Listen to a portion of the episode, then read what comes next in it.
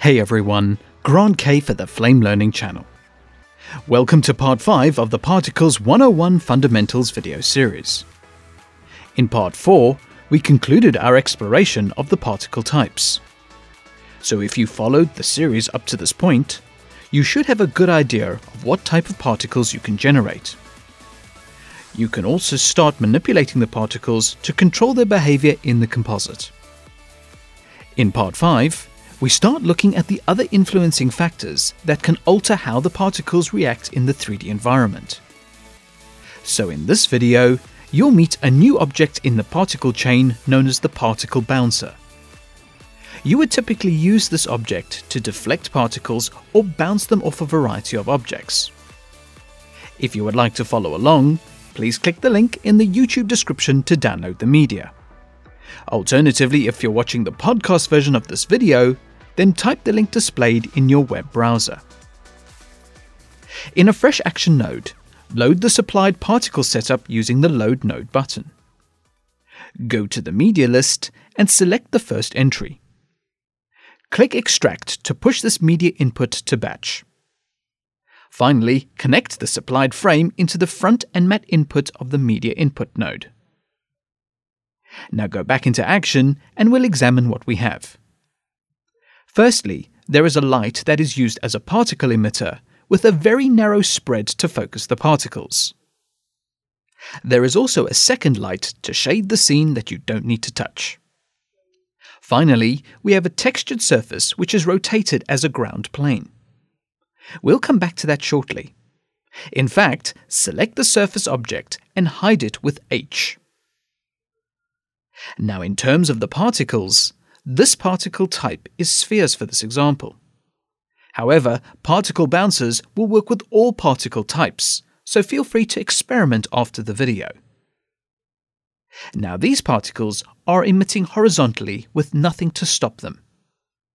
Even if you were to place an object in their way, the particles would go straight through any object. This is because you need to make the particles aware of the object. You do this by connecting the nodes to the particle generator. So let's bounce some particles. Go to the Action Node bin and locate the Particle Bouncer node. Drag it into the Action schematic and connect the particle generator to the particle bouncer. It is important to note that the particle generator must be the parent node to the particle bouncer. This is clearly indicated by the arrow's direction in the node flow graph. Looking in the live preview result viewer, you should see a group of wireframe circles at the center of the light. This is the default bouncer widget. You get this when not using a physical object to deflect or bounce particles. Now, by the design of the flow graph, anything connected in the chain normally inherits the transformation properties of the connected parent node. This is why the particle bouncer is generated on top of the light.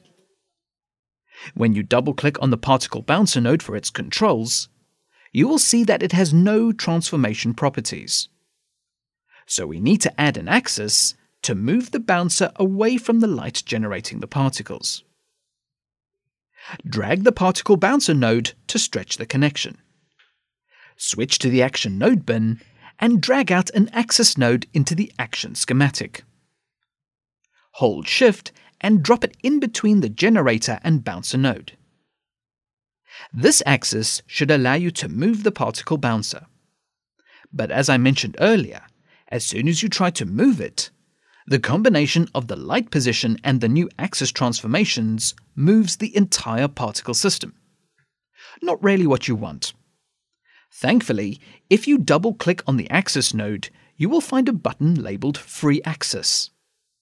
When enabled, this allows you to adjust the axis position independently, even if it's part of a connected flow graph. So particles are being deflected by the bouncer since it's connected to the particle generator. But you can move it anywhere in 3D space as a unique object. If you scrub the time bar, any particles hitting the bouncer will be deflected. As a tip, if region all is enabled in the particle generator, as you move the bouncer with the axis, the particle collisions will update interactively. Select the particle bouncer axis and scale it to 250%.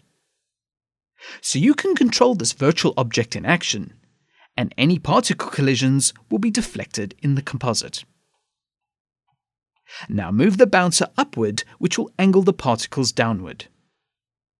The bouncer is changing the direction of the particles, but currently the particle velocity is still consistent. I just want to reiterate at this point that we are focusing purely on bouncing or deflecting particles. If you're wondering about other influences like gravity, this will be covered in a future video. So you can reorientate the direction of the particles using a particle bouncer. As for the particle behavior after the collision, this is controlled through the particle bouncer controls. Double-click the particle bouncer to display its controls. There are three sliders to control the particle collision behavior. First, you have the particle bouncer friction. In other words, you can control how much friction the particles will encounter when deflecting off the particle bouncer. 0% means no friction, and 100% is as much friction as possible. Set the friction to 70%. In this context, the friction of the particle bouncer affects the bouncing angle of the particles. However, friction does not absorb the energy or decrease the speed of the particles. That is down to the resilience slider. So at 100%, particles do not lose any energy or velocity when they collide with the particle bouncer. But as you decrease the resilience percentage, the particles begin to lose energy and slow down. For this example, set the resilience slider to 50%. So the particles only have half their energy after being deflected. With the combination of friction and resilience, you can pretty much mimic different real world surfaces to get the reaction you want. The third slider is known as the maximum distance slider. This allows you to set the threshold for the particle bouncer to determine how many particles are deflected and how many particles get through the bouncer. So, with the default value at minus 100, all the particles are always repelled by the bouncer. But if you start pushing the value towards zero, a trickle of particles will start pushing through. The higher the value, the more particles get through. This is great for a variety of controlled behaviors with particle bouncers. Push the value back to minus 100 and no particles will get through the bouncer. One final function I'd like to cover is the main bouncer behavior. Up to this point, particles have been bouncing with the bounce mode. But you can also switch the particle bouncer to extinct mode. As the name suggests, when particles collide with the bouncer, they die out. In this mode, friction and resilience are not required because particles are not bouncing around. However, the maximum distance slider can let you control the amount of particles which cause a trickling effect. For example, you could make it rain with particles and use this to create dripping off various surfaces. Set the maximum distance back to minus 100 and the bouncer type back to bounce. The other advanced bouncer types will be explored in future videos. Finally, let's bring back the image surface that has been hidden all this time. Select the image surface and press H to unhide it.